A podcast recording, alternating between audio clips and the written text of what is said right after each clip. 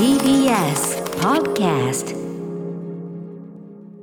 シアター一期一会あー危なかった。危なかったすみませんね。もういろんなことをね、いろんなことに気を取られて申し訳ございません。えー映画館で起こったいろんな面白いこと出会った人をご紹介いただくコーナーとなっております。はいえーということで、今日も素晴らしいメール来てますのでご紹介しましょう。ラジオネーム、山田んぽさんからいただいた、えーシアター一期一会です。山田んぼさんです失礼2019年12月に新潟県上越市の高田世界館に行った際のシアター一期一会です。これ高田世界館ちょうど、えっと何週前2週前ぐらいだっけ？そうです。1月4日。1月4日のシアター一期一会で、はい。まさにその高田世界観でロケーションロケをした、えー作品「天井の花」ですね、天井の花を高田世界観見てたら、高田世界観のその客席が出てきた。今自分が座ってる場所がその今見てる映画の中に出てきたという、はい。なかなか稀有な体験ねメールでいただきましたけど、その高田世界観、えーまだコロコロナ前だったので自分の会社でも12月に忘年会どうしようかなと思っていた時いやそうか2019年だから、えー後輩くんがお酒を飲めない体調になってしまいました。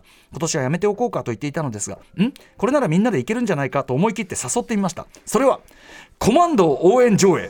そうあのシュワアーノルド・シュワルツェネッガーの娯楽対策。しかも、えーテレビ吹き替え版のリバイバル上映が行われるのでとりあえずみんなに話しかけてみるといいんじゃないですか？行ってみたい。ちょっと面白そうじゃないですか？と思った以上の好反応いいですね応援上映という言葉は知っていましたがどんなものかみんな体験したがっていたらしくまさか地元であるとはと驚きと興味津々な様子でした。この高輪世界観みたいなこう由緒あるというか、シネコンじゃなくてこういうところでねそういうのやるのもいいですよね。いね。えー迎えた当日私も見たいと会社の忘年会なのに一緒に来た妻と劇場へ。楽しいねみんなね入り口前でみんなと合流。高田世界観は入り口もシネコンと違う、えーノストラジックな作りな上、えー一般の方々のコスプレにみんなも嬉しそうでした。コスプレ熱いな。いやいやでもさコスプレココマンドーのコスプレってことはさ、まあ、シュワルツェネッガーだからさ多分もしくはしたところでベネットだから、どっちにしろ裸に近いのよ。え寒い。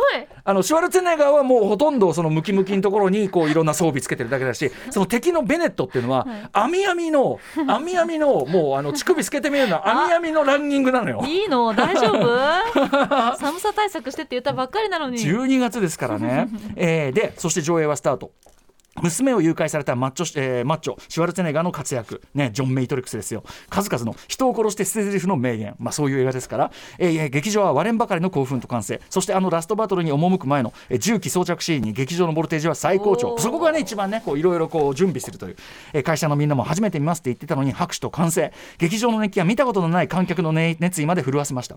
鑑賞後会社のみんなにどうだった？と聞いたら最高でした。こんな映画あったんですね。筋肉本物ですか？とみんな興奮してました。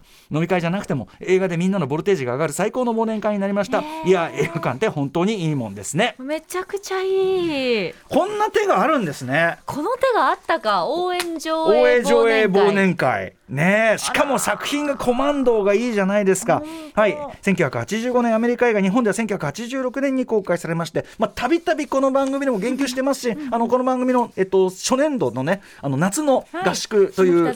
下北沢。でやりました。あの時でみんなで見る会というのをやりまして寺澤ホークさん曰くの、えーシュワルツェネッガーが、えーあちこちに行ってはランダムに暴力を振るう。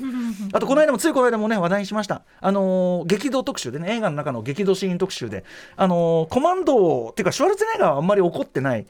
あの娘が誘拐されるんですけど、そその件について怒る描写がないんですよね。